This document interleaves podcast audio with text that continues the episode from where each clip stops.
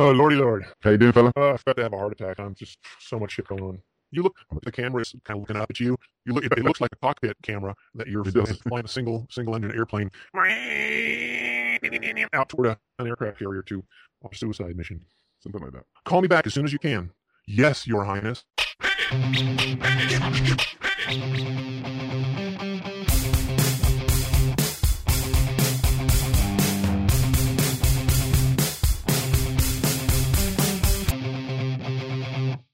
Did the did the cookies arrive okay?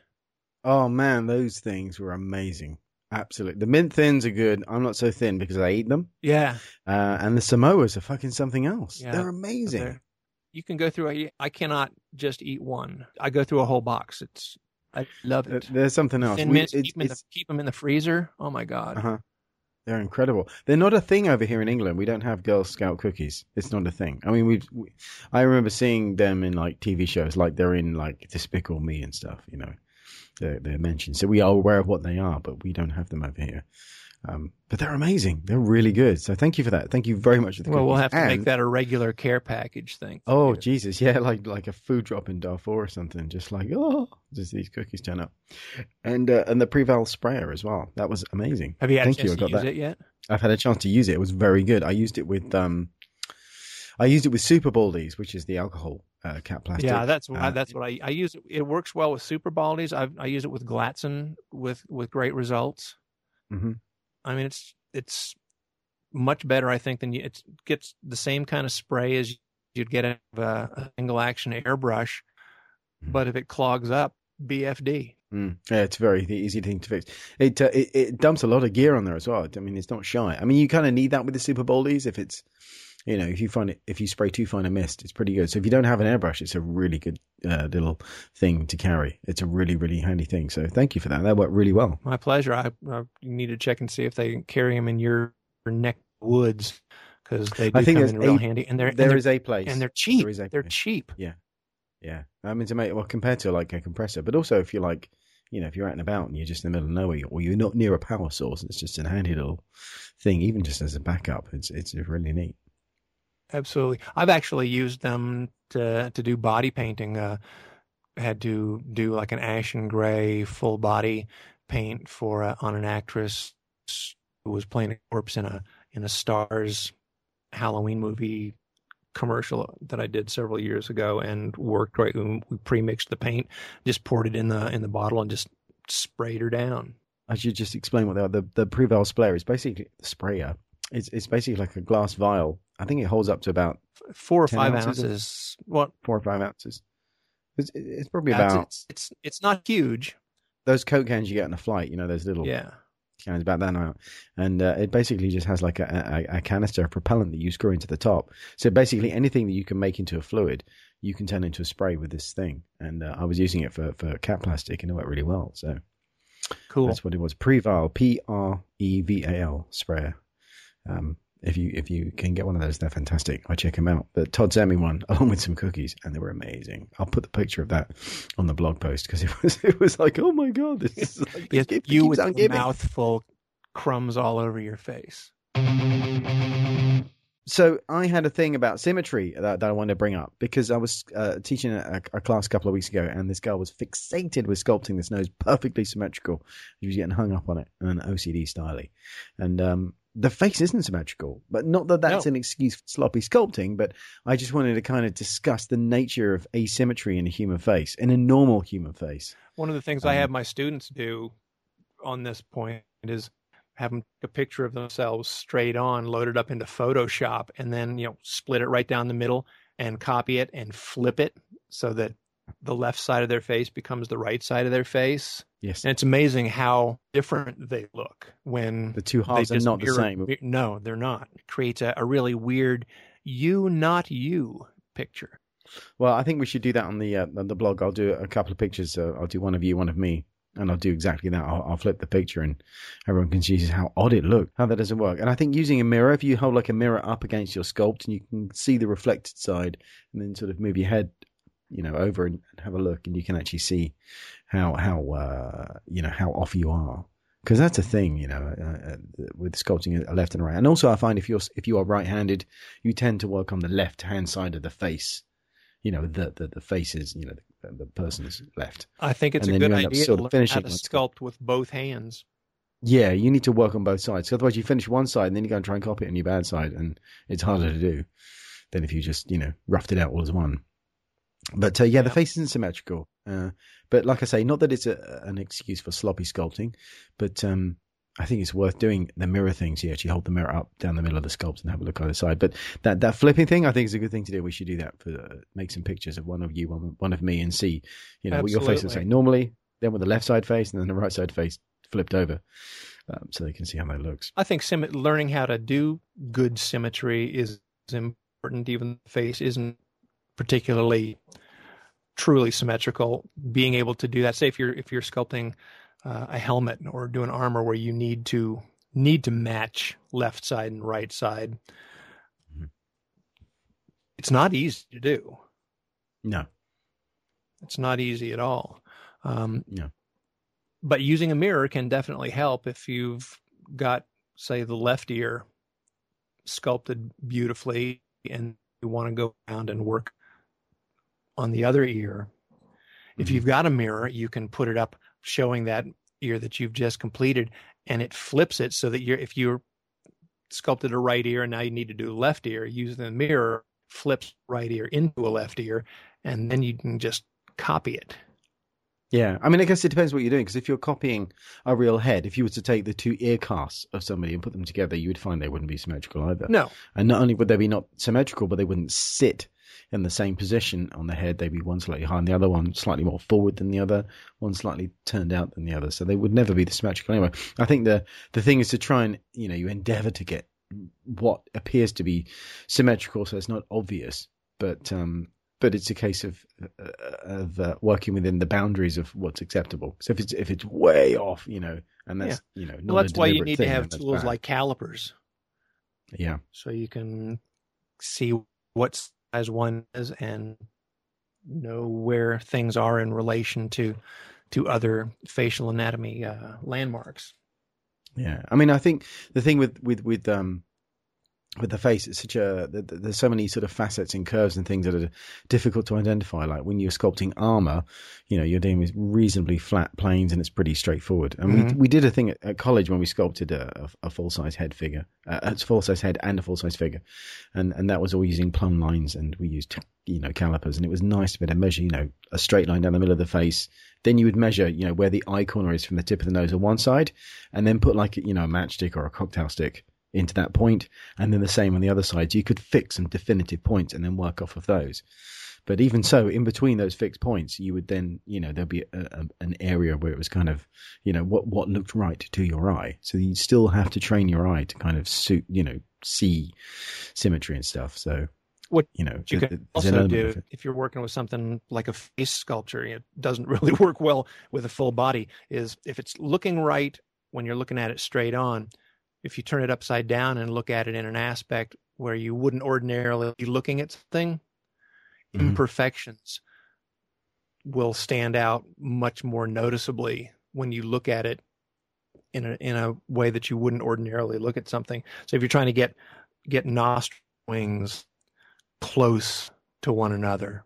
Flip it upside down and say, "Oh, geez, that one's almost twice the size of the other one." But when you're looking at it normally, it you you can miss stuff like that. Yeah. I think that's the thing, isn't it? I mean, trying to get symmetry because you think it should be there is, is kind of dismissing the reality of, of, of anatomy. So again, it comes down to just studying the real thing and looking at, um, you know, the real thing and measuring it and checking it to make sure. Yeah. But uh, yeah, Well, we'll, we'll, we'll do the Got Photoshop have thing for sure. You got to Mhm. have reference. You can't rem- can't rely just on memory because it's gonna True it's gonna trip you up. My True memory enough. sure does. You and me, it was a couple of weeks ago. It was uh, not last weekend, the weekend before. That's when I'm recording this. Uh, yeah, it was good fun. It was uh, basically it's, it's down to the United Makeup Artist Expo, and it's version of IMATS. It's like a, a, small trade show. It's not exactly the same kind of thing, but it's it's it's similar to those who haven't been. But it's um it's it's really good fun. But uh, I had my own stand this year. Focus is it is it more prosthetic oriented than than beauty? No, there's all that. There's there's prosthetics, there's body painting, there's wigs, there's um you know straight makeup, there's uh, various you know kind of suppliers and similar kinds of things you got. You don't get the, the champagne and strawberry bars that you might get at IMATS or tanning booths or you know teeth whitening and all that kind of shit. That's not there, but uh, um, but uh, it was it was it was pretty good fun. But I had my own booth there this year, and I, I, I did demos. And one of the things I did on my booth was not sell stuff. The whole point was I could talk to people. So I had a couple of people helping me out. I had some really good help. I actually had um, Alice Pinney and Jess Heath who were helping me out uh, stick on pieces that I'd made, uh, so I could actually just relax a bit. We did I did a demo on on the first day, and then I did a, a demonstration and talk on the second day, but mostly it was just talking to people. Um, so I saw a lot of folios and and we're chatting to a lot of people, and um, yeah, I had I had some thoughts about folios, which uh, we were talking about because I saw a lot of folios, and there were a few things that were kind of like I noticed because because when you see a lot of folios in the day, you kind of go, "There's a few things that I think people need to know about with folios that kind of bug me." Um, especially Did you see more good ones or bad ones. On, on, the whole, they were pretty good. On the whole, they were pretty good. But it's there. There, there were some things with not not so much discussing quality of work, but just physically the folio itself. And there, are, I think there are a few things that you can do to make a good folio annoying if you don't do it right. Um, and so I, I, I put down three things that I think would be good for folios, and I, I wonder what you thought about this. Um, one would be uh, good, clear, and large images. Because with digital cameras, there's kind of little excuse really for, for a badly focused, oh, absolutely. badly composed image. Because you can see straight away that you've taken a shit photo. So I, I, I, think it's it's pretty weak to have an out of focus picture in your folio. Yeah, don't don't do the reverse selfie in your bathroom. No, that's pretty bad but try and offer professional print as well. I mean, there are places like Snapfish and PhotoBox where you you know you can upload your images, and they'll print them off professionally on, on you know properly rather than doing them yourself on your own printer. I think that would be. I think it's too. important to have have everything well lit. You know, it's it's nice nice to have if you if you can have them, um, you know, screenshots or production production stills if it's if it's a stage production or if you're a film or television thing, it's nice to see it in the context of the actual show. But you need to see the makeup, especially especially if it's prosthetic makeup. You need to see it in in good lighting, so you yeah. can, you know, dramatic lighting that you can't tell that there's a bad edge, and mm. you want to be able to look at somebody's application skills and in good light to see how well they actually can apply something. Yeah, I think that's a good point, actually. It's like if you're trying to show the folio to someone that's producing a film, that's a different kind of folio than if you're trying to get work with someone that makes prosthetics. Because if you want to get a job doing prosthetics, you want to show them that you know how to do good work. So you don't want to smother it with blood or hide it in right. shadow. I mean, even if that, that makes a dramatic image, that's not what you're. Do you know what I mean? That's bluff and bullshit, and that's that's not showing me what you can do. That's that's hiding what you've done rather than displaying it. Do you have a preference for a physical folio over a digital one? I kind of like. Think, or do you think it's a good idea to have have both? I think it's a good idea to have both. I mean, I think if you've gone to the trouble of getting the images created, it's easy to have an iPad, and there's you know you should definitely have a, a digital version. But I still think a practical personally, I, I, like a practical, you know, physical uh, folio that you can turn pages because you're interacting with it. Well, we're in a but, we're um, in a tactile business. Yeah, I think so. I think it's worth doing, and and it doesn't take that much effort to get one, you know, made up. I would definitely go for, for but in either set, even that, I looked at one on an iPad, and the pictures I saw were like screen grabs and small images, and it's kind of like again, they're not good and they're not clear images. I think it should be a good, clear, large image. There are some online services. You know, I've had students do their their uh, flat artwork, you know, in the animation program, where you can, you know, it's maybe thirty to fifty bucks. You can have a, a bound book created, mm-hmm. like a you know, almost like a coffee table book, as a portfolio. And I've seen students do that. That these things look great really yeah. crisp, high quality gloss gloss images, um, good bindery, just lovely and not terribly expensive to create. Mm-hmm. Now, if you're constantly changing out your work, that that could probably get prohibitive pretty easily. Yeah. But if you've got a, a solid body of work that you can show for a while, spend 50 bucks on it, then you Mhm. can spend another 50 bucks updating it down the pike. Yeah, and it's not you know a huge commitment, of, and it's not a tragedy if you lose it either. Whereas in the old days, you know, if you lost your folio, that was it. It's like oh my Oh, stuff was Well, in there. You, first know, you might have the negatives, but Never put your original artwork in your in a in a portfolio that you send off to somebody. I remember from Yeah. my advertising days hearing stories of, of art directors who would drop off their portfolio that, that had original comps and illustrations in it at uh, with the receptionist, and they'd come back two weeks later to pick it up, and nobody has any idea where it is. yeah, all this all this work is just gone. yeah, that's going to break your heart. so cover your bases on that one. Um, Yeah, my number two point would be, yeah, d- would be to not have too many pictures and make don't make it too long. I mean, I know, you know, you can get what I would call viewer fatigue. Sure. Um, you know, if you've got like if you've taken 150 pictures of a sculpt, don't put 150 pictures in a folio because uh, you know what I mean. If you've done something good, there should be maybe a couple of uh, process photos and then one large like eight by ten or you know A4 size picture of, of the final thing. I don't think you need to. You know, if you can't tell the story in one or two pictures, um, you're not going to convince anybody. You know what I mean? A Yeah, hundred pictures of bad absolutely. sculpt is not going to make up for one picture of a good sculpt. and so- only your best work needs to be in. I'd rather get at five or ten really, really good images than thirty or forty mediocre ones. I mean, I think the thing is, if you're in the business of making stuff like animatronics or molds, or you know, there's something you do which has a lot of steps, which could make up a folio. Then maybe you make up, you know, like a you have like a general folio which shows your main work, but also maybe like a an in-depth folio which you keep to the back. So if the person you're showing is really into your molds and wants to see more, you have them to show, Yeah. but it's not Well- necessarily Well, in most the of us wear different hats. Yeah. So yeah, it, it would make sense to even have, you know, a mold making folio, uh, a sculpting portfolio, uh, Mhm. a painting application portfolio.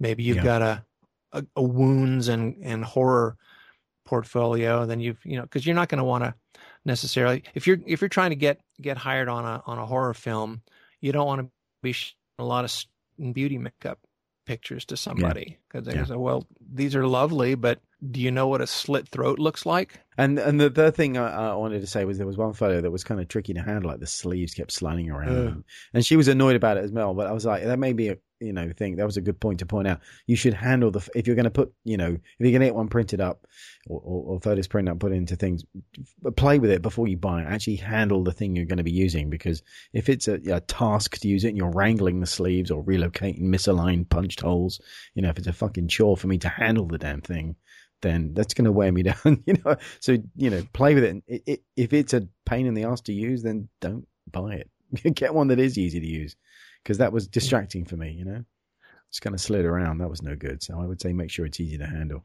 Did you look at any digital folios while you were there? There were a couple of digital folios. Um, and again, you know, the same rules apply. I think you don't want too many pictures. You want the ones that are there to be clear.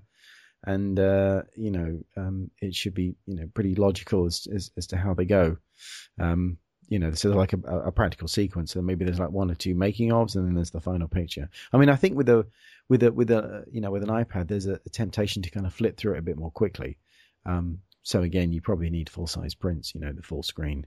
Um, you don't want to bog down with too many making of images, uh, unless that's the kind of thing you're going for. You know, if you are a mold maker getting mold making work, and then obviously it makes sense to show, you know, pictures of your mold making processes. But, but, um, but yeah, it was one of those things where I just, it just occurred to me that, you know, regardless of how you lay your folio out, what's in there, I think good clear images, not having too many of them and making it too long and making the folio easy to handle seem like three very good principles that I noticed, uh, some people didn't have and that would have improved their stuff a lot. What do you- and also, sadly, it undoes good work as well to have that. Oh, absolutely. If, if you've got to keep pictures from falling out of sleep onto the floor, you're going to quit paying attention to what they actually look like. Mhm. What's your take on demo reels?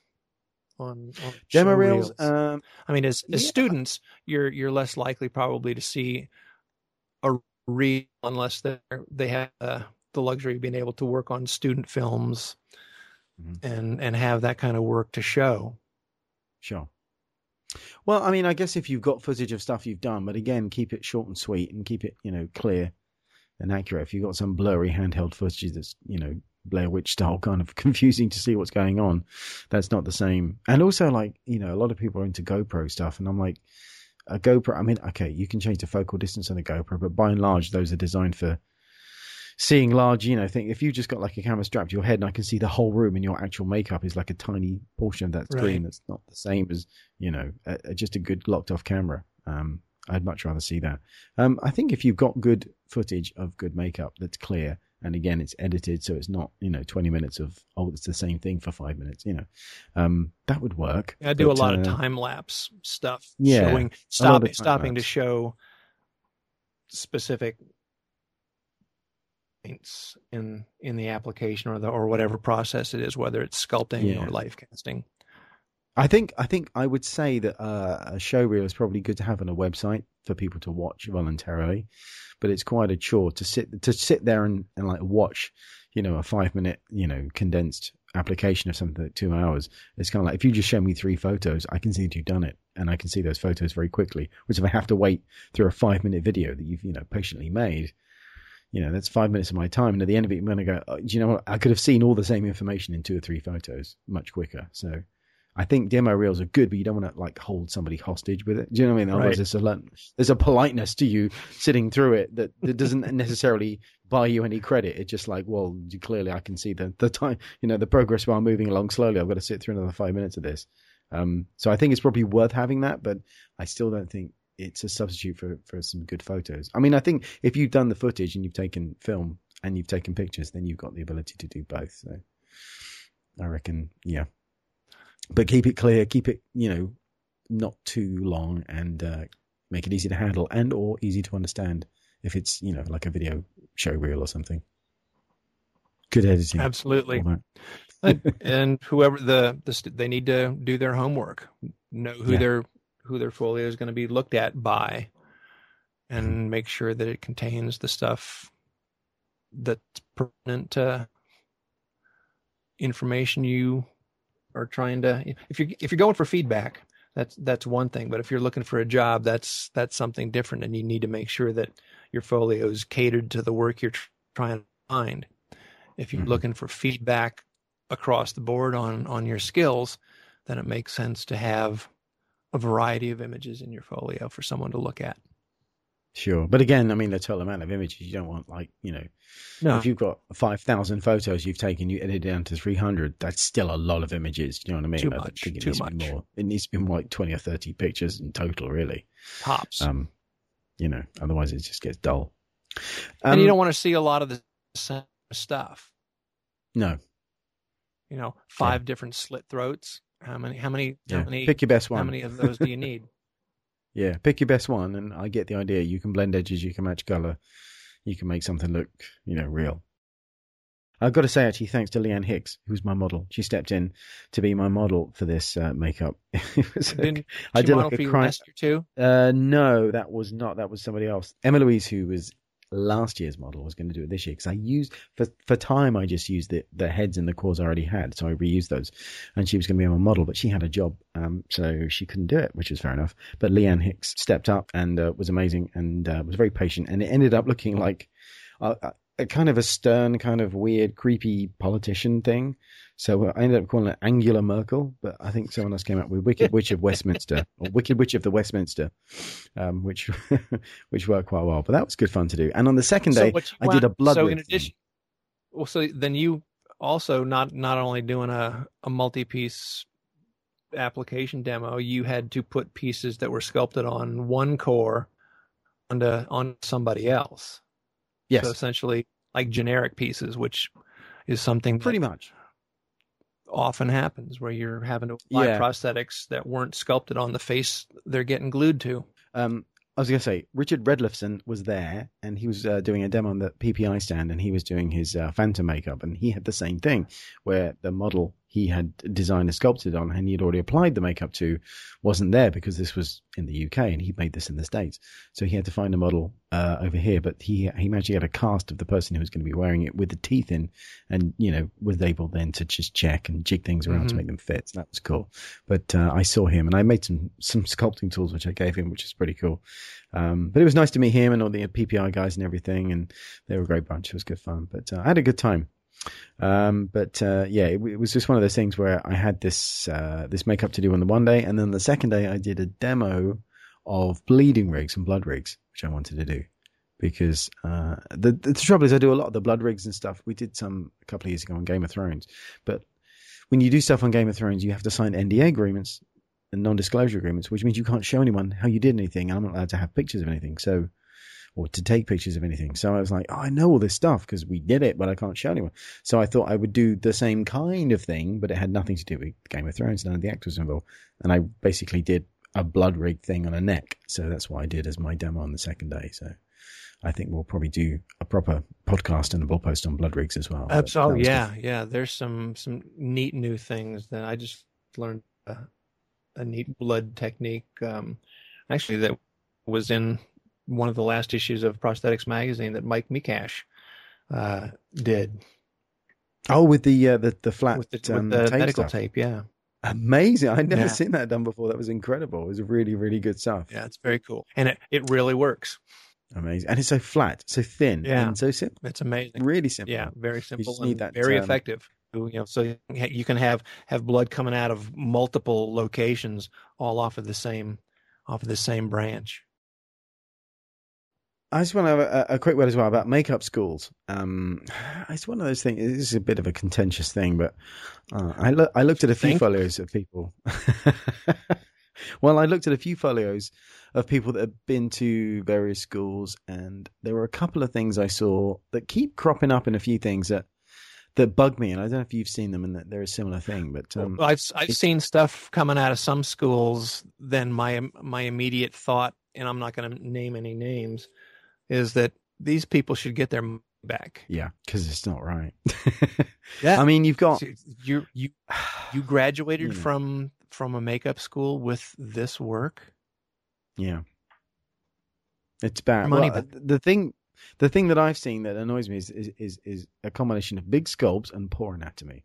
And I think this is my theory. I think that a lot of people who go to makeup schools are encouraged to do big things, partly because of things like Face Off, but partly because if you get a hundred people making something large and extensive, then one or two of them are going to look, you know, really cool, and they end up being in like the, you know, the catalog or they make posters of or Mhm. whatever, and then they go on to secure next year's students.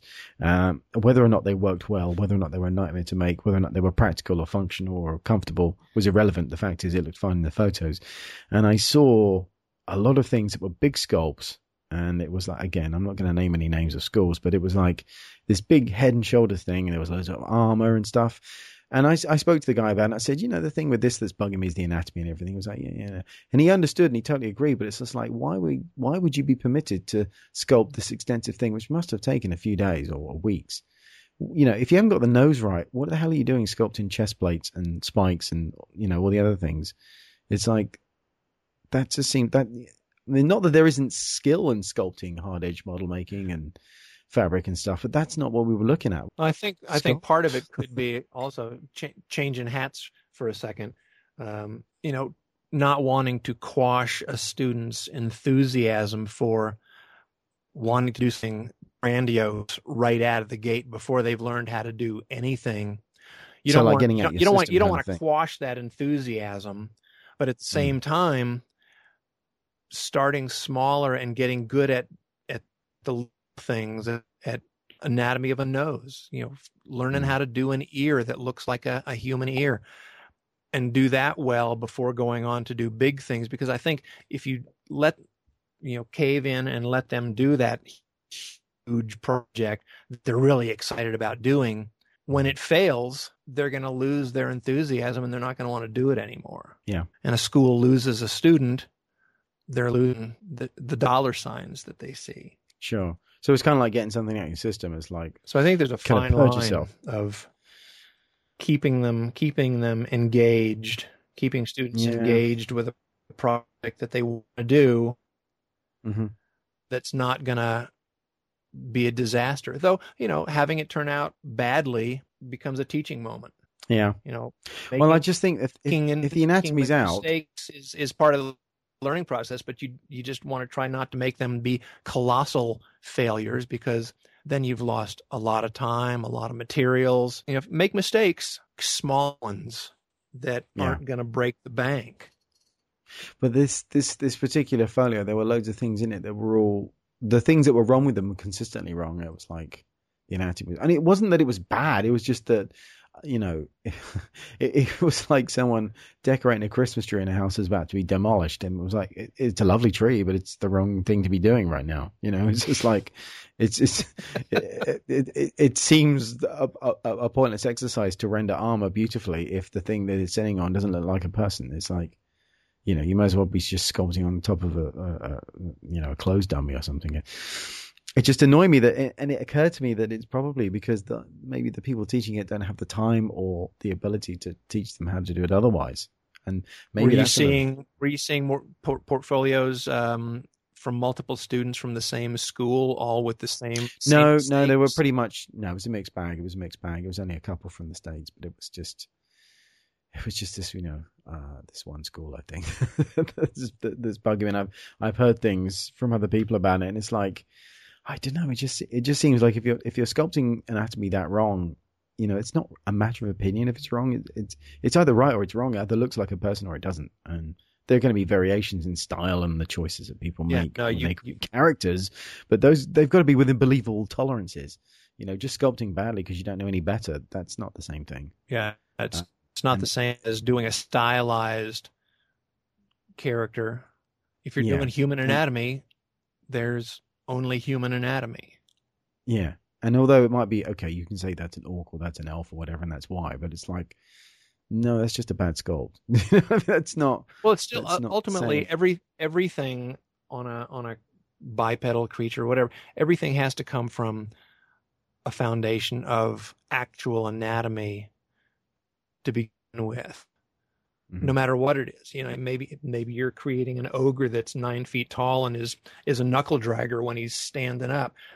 The shoulder joints still work the same way, whether it's an ogre or a regular human being. You know, the Yeah. the, the way the skin folds. rotate around the elbow joint the same way. Skin folds the same way. It doesn't matter whether it's a dog, a cat, an elephant, or a guy. Mm. But it's your No. chance to display that that knowledge, and that's that's that's precisely what I'm saying. That wasn't evident here, Mhm. and it looked like an absence of understanding, an absence of education, rather than oh, this is what I chose to do with my time, and it it, it upsets me because it's like you need to really. You know, get that, but it might just be the case that you know when you go to makeup school, if someone says, "Well, we're going to sculpt a, you know, a, just a normal human head for a week or a figure for two weeks," that may be, like you say, just not exciting enough to get people's attention. In which case, expectation of students is to blame. You know, you should be expecting to do a natural head or a realistic thing first. And if you can't do that well, you've no business sculpting a fucking centaur or a demon because it's going to look like a bag of shit. Because ultimately, the best demons you've seen tend to be, you know, like you, you've mastered the human form and now you're able to play with the rules. But you've got to learn the rules first before you start messing around with it. And you could argue, okay, I could sculpt a demon without knowing those things, but the demon you sculpt after you do know them is going to be much better, you know, than the one you made up in your head. Absolutely, because it comes from that foundation of anatomy to begin with. Yeah. So it kind of bugged me a bit, and I, I, I kind of spoke to. I was very, you know, very honest about it all. But the, it, it struck me that there's a few things I think people need to be aware of because the thing is, a makeup school is a business, you know, and like like any business, you're going to get sharp practitioners, and you get some outstanding examples. But I think it's a good idea to run a checklist over when you're considering a makeup school. Um, so I've written four things I think you can chip in if you think of anything else. But I think one is is check who the tutors are. Uh, to look at the previous students' work, not just necessarily, you know, what they've done before, but what they've done since. You know, have they done gone on to do anything? Um, if you can, number three, speak to previous students. And that's I a don't think that should one. be difficult to find. Yeah. That's that's maybe the trickiest of the of the four points. Really, I think finding someone who's gone to that school. Um, well, maybe not. Depend depends where you live, but finding somebody who who did go to the same school that you're considering going to. Sure. You got to know how, how to how to track things down, how to, Yeah. how to look it up. Maybe they should But- start up Facebook groups, you know, so they can discuss amongst themselves how they think it's going. That's a possibility. Uh, and number four, which is a very contentious point, is there a screening process or do they just take anyone who can pay? And sadly, do they check you out before you apply? Sadly, I think very few of them actually have portfolio entrance requirements to see that you've got kind of skill coming in. You know, I've had students who say, "Yeah, I want to be an an- I want to be an animator because I love to watch cartoons." Yeah. makes no sense to me at all. Yeah. you know, you want you want to be a makeup artist because you love horror film. Give me more information. Why do you want Yeah, to do yeah. this? I know it's like enjoying a nice meal in a restaurant on the strength of that, deciding that you, you should be a chef because you've enjoyed a nice meal. It's like that's not Mhm. really what a chef does. You've you've you've taken one thing and, and ran with it. But um, yeah, I, I think it's um, it's important. Like I say, they're they're a business, so I appreciate they have to make money, but. Uh, you just don't want to, you know, go to a dream factory where they just fill your head with ideas like, oh, if you do this, you'll be like on Face Off and you'll go to this thing. And it's like, have you seen this Effects University that Face Off are doing? This, uh, yes, it's like a, a two or three day conference thing, and it's like and don't the- know. and it just and seems the like professors i think they're you know which is doing a disservice by calling their you know some of some of them may be quite good but they're all face off contestants i believe and just Mm. because you've been a contestant on a tv show doesn't i don't see how that qualifies somebody to to be teaching someone else but also if it's something you've only just learned. Yeah. you know, I mean, that there. I think there has to be a gestation between, period between you you learning something and then going out and teaching it to other people. I mean, if you learned it last week, Yeah, so and so has It's just gotten out of be- just gotten out of makeup school and is now on Face Off, and six months later they're teaching. Well, Yeah. where's where's that wealth of experience you've had doing this coming from? Yeah. yeah, it's a weird one. I mean, you know, I, I've spoken to a few people and met a few people who were on Face Off, and to be honest, the people I've met on the show, they seem pretty cool and they're doing their thing. But it, it's more the, the the ethos of what the program does. It must be like, I guess you have like X Factor over there as well, like you know, like a kind of talent Yeah, show contest. uh-huh. It's like, you know, you get people that just will be happy to kind of go out there and, and and do their thing for the first time, and then you'll get people who are jobbing musicians. And I know you have a you know the connection you know with with music pretty much you know you get people that, that, that will go you know to bars and clubs and, pal- and and play regularly for years and you know earn their stripes and know what it's like to perform you know and that's not the same thing as just someone that doesn't have any shame that goes on stage and warbles and you know when Oh, they, yeah, when they have their first Taylor opening, Swift. I think Taylor Swift is so cool, so I want to be. That's why I want to be a singer. Yeah, because that is the extent of my musical knowledge. Not to denigrate Taylor Swift, I don't know, but it's just if that's the only music you've heard, you've kind of like, well, you're not really. Do you know what I mean? I'm, I'm sure, I'm sure Taylor Swift probably grew up listening to, to you know, a lot of classic, and you know, do you know what I mean? They're, following. I'm pointing to the moon. You're looking at my finger. That's what's happening. It's kind of like they're, kind of seeing the the the the thing that's in front of them, but not seeing what's behind it. It's like it's that, and that's what I I think it's what I object to with things like Face Off. It's not so much the subject, it's not the people. It's just it's in it's generating a kind of a a fever pitch around something that that you know all said and done you kind of want someone to quietly explain this is what you need to follow this is what you need to do. But that doesn't make a good tv show. Um, so it's not going to be something that's going to be followed. Whereas actually you know what i mean? Mhm. Uh, and i have this happen a lot. I'll do like a you know a little class or something and there'll be people like oh you know no one's ever spoken to me like that. Just explain these things. And it's like you just need to just fucking strip the bullshit away because it doesn't you know I'm not smothered in tattoos. And I have a hacksaw through my fucking nose. I'm not like into death or wearing stilts or juggling or breathing fire while I'm doing it. Just this podgy bloke with a shaved head and he looks a bit tired. That's what fucking looks like when you work 18 hours, 18 hours a day. Do you know what I mean? It doesn't, it's a lot No. more grounded than that because it has to be because you're making things and it's about processes and you've got to love those processes. But even so, that show thing, I think, again, if you're going to go to something like that, check who the tutors are, look at the previous students' work, speak to the previous students that they've done, and is there a screening process? Because if you've never heard of the students, you don't know what they've done, they've never done anything, you're not able to see what the students have done, and there's no screening process, they're just taking your money, there's a good chance you could come out of that no better off than when you went in, frankly. That's I think you I'm also have to as as a prospective student for one of these, you, you have to have a pretty good bullshit meter yourself. So if you're looking Yeah. at seeing seeing who the faculty is, who the who the tutors are going to be, who people that are going to be teaching, most of the bio is talking in in the third person about you know how how great they are and extensive experience without actually listing what any experience is call bullshit on it Yeah. You know if if they're good what have they done why are they good Who else says they're good? yeah. yeah, Yeah, it It needs- seem to be like a self fulfilling prophecy. there's got to be got to be a, a way to, to check and see that they are who they say they are It's a funny one because I, There's- I if appreciate there's from precious little information about them in in the bio Mm. on the school website i think th- i think that's a red flag Yeah. I was always nervous about mentioning a Face Off in it, like I say, anything negative about it, because I'm sure there are people that listen to this that are big fans of the show. But I think it's fair to say that most of the professionals I know, who are presumably the people you would be appealing to for work, don't really rate it as a thing. Do you know what I mean? It happens to be the theme of it is Yeah. makeup effects, but but it's it's it's just a format, a TV show format that happens to be in this instance using that as a subject matter. But it, they do it with cooking, they do it with you know throw some celebrities in there and see if they can shoe a horse or you know live for a week in a fucking cave or whatever. It's the same format. It's a, bunch of and you I have to admit, I haven't, I haven't really watched the show since maybe season 2 Mhm.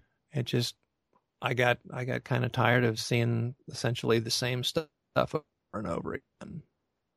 Yeah, and it gives a false impression. I mean, again, I don't know how honest it is as a show, whether it's like, you know, everything they do themselves. I mean, I hear that they're like, you know, crews that come in at night and run the phone for them. I don't know. There I are, don't know there, if are, it's true. there are people working behind the scenes that you never do see.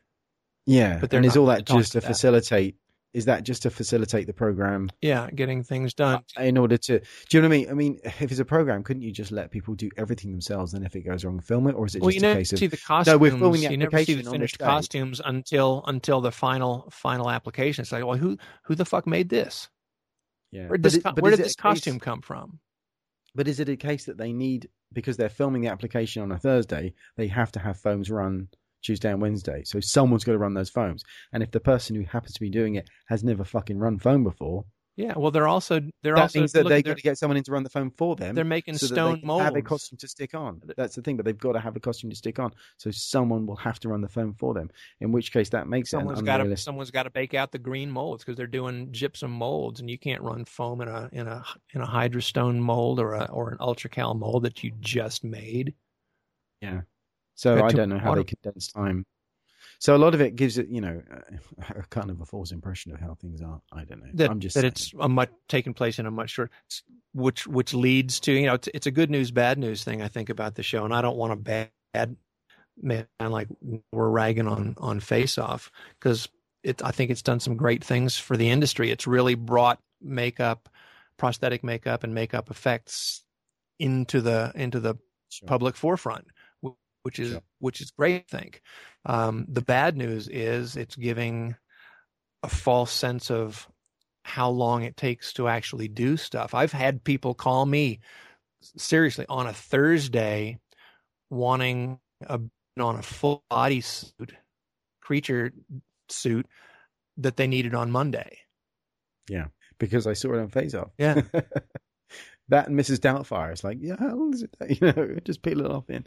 No, it's true. It, it is that thing. It's not the show itself and it's not the people on it. It's more the legacy it leaves, which is, like you say, an unrealistic view of how things should be in terms of time and, and uh, Mhm. yeah, lead times and things.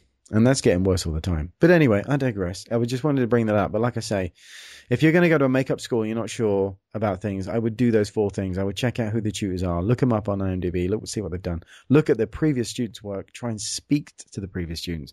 And like I say, is there a screening process or do they just take anyone that can pay? Because if that's the case, if they only take people that can pay, you've got to ask yourself, am I to, do you know what I mean? Yeah, well, you wind like, up like you- music, like there- training, like singing. You know, if you can sing, you, Yeah, you want no. someone to say you can't sing. You know, if you can't, you need someone to tell you that so that So you the work. tutor winds up spending all of his or her time with someone who's got no talent whatsoever Yeah. and doesn't have time to spend with someone who really deserves to be there because they've got great chops You know, you're doing a disservice to both people because on the one hand, you've got somebody who couldn't be there and will probably never answer telephones at a at a at an effects shop, let alone create actual effects. And then you've got somebody who's a natural, who's not getting the one-on-one attention that they deserve because the teacher spent all his time trying to trying to help somebody who hasn't got a clue. Yeah, tricky one. Yeah. anyway, I've I think been we managed to cover all our ground. We've we've managed to cover all our ground, I think, which is uh, is very good. Uh, yeah, I hope that didn't come across as too negative. But at I the same time, too. if you're going to spend twenty thousand bucks on a course, I think uh, I think you should possibly look at the negatives and uh, consider whether or not you're getting your money's worth out of it. Spend your- spend your money wisely. Yes, because if you could spend twenty grand taking a year off and buying some DVDs and buying some materials, you might Yeah. be better off. Is all I'm saying. Yeah, do Dick. It depends what you wanna do. Smith for us, or you know, buy some, do some of your classes, buy my book. Spend your Definitely buy your You're book. gonna spend if you're gonna spend twenty thousand dollars, get your some good materials and some good tools, and take your time to to learn how to do it right. Yeah, I mean, if you were going to spend, you know, five bucks on something on Amazon, you'd probably read the reviews and the star ratings and read, you know, some of those Sure. first. Um, do the same, you know, with your course as well. But um, yeah, I just uh, it, it, it just struck me that it seemed like a thing. You know, I remember going to school, uh, a makeup. Well, it wasn't makeup school. It was like a I did a degree course, but there wasn't really anything like prosthetic makeup as a class then. And the school I went to was uh, Wimbledon School of Art, and we, you know, it was a, an art thing and theatre school. So we learned all kinds of prop making and welding and life sculpting and life casting, and we did life drawing and all kinds of stuff. So it was very, very, you know, grounded in in practical tasks, and um, it was it was good. And since then, obviously, things have changed, and prosthetics is now like a legitimate subject to teach at college. You can get degrees and all this kind of stuff. But because of that, you're going to get different scales of education. And some are going to be a few days of this, and I've had Well, it's, stories it's still the way it is at most universities. You know, the the universities that I've taught at over here in theater department, um, you know, most film film programs don't get involved with makeup at all, and it's it's the theater programs and the schools that have the theater programs have makeup classes, but it's still predominantly traditional, straight 2D cream foundations, highlight and shadow,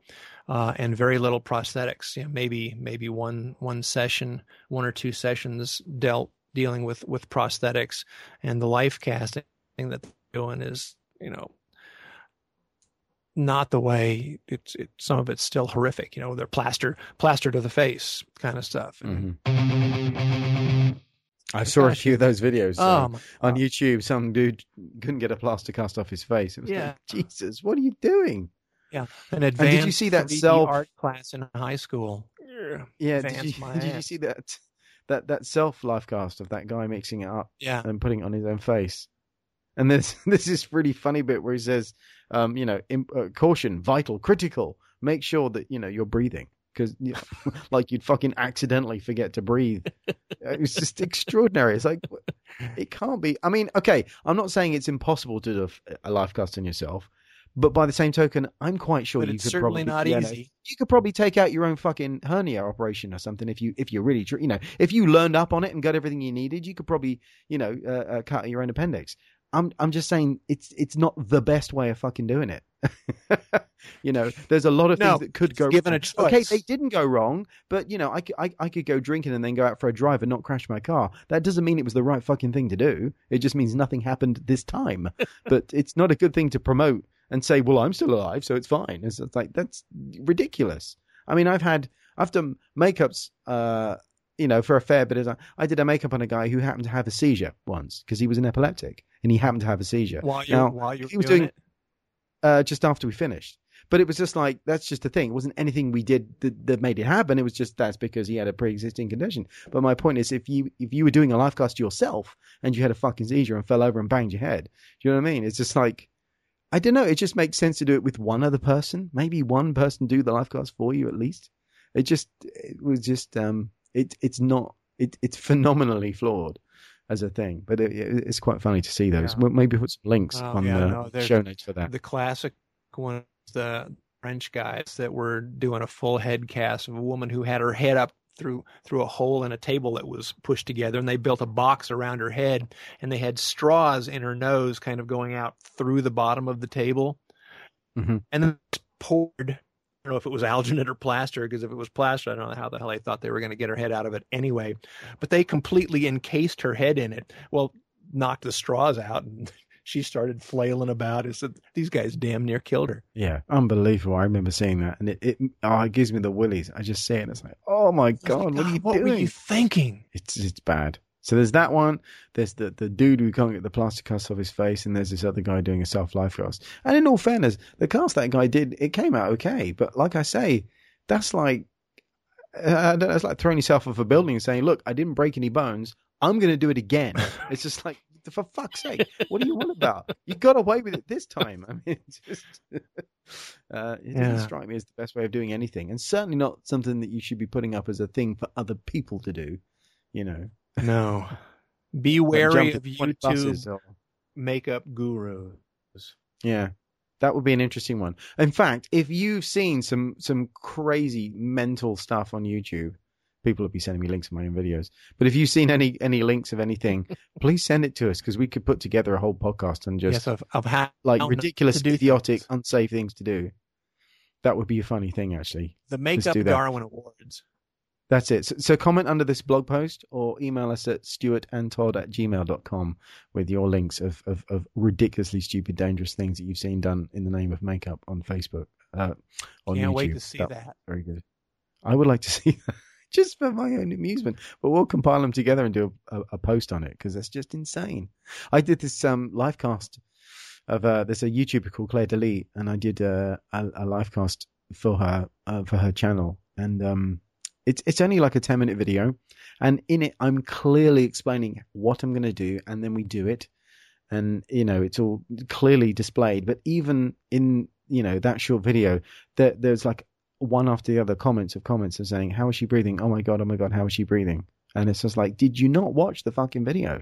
It's like if you do do a YouTube, I mean, okay, there are idiots on YouTube, but if you do something that's that's, that's sensible and, and, and clear and concise, it's like a moth uh, flying towards a lamp. It just draws idiocy. It's just phenomenal. The, the the responses that you get are just, I mean, not all the time, but it's it it just draws stupidity out of the woodwork like fucking salt draws moisture. It's unbelievable. It's just the the the, the comments people leave is just how do you breathe? Now, My personal favorite, it didn't look this hard on Face Off, which I've taken personally. um, and uh, yeah, just just stuff like that. Like, yeah, how how does she breathe? How does she breathe? It's like, well, through the fucking nostrils, I live clear. Which you would have seen had you watched the video. Yeah. uh, I've I've I've said it before, and I, I will continue to say this is an awful small planet to be home to so many stupid people. It really is. no, but you know what? If you if you have if you have a, a a video that you've seen that's funny on YouTube, do please send us a link because I would love to see that. We'll we'll put it together on a blog post. Yes, please. All right, dude. I think we're about wrapped up. Cool. All right, man. I gotta go go run Okay. cast a pour up another mold and head up up north. Okay, mate. Well, you enjoy your day, and I will speak to you soon. Thanks. I'll talk to you soon. Take care, mate. Cheers. Bye. Bye.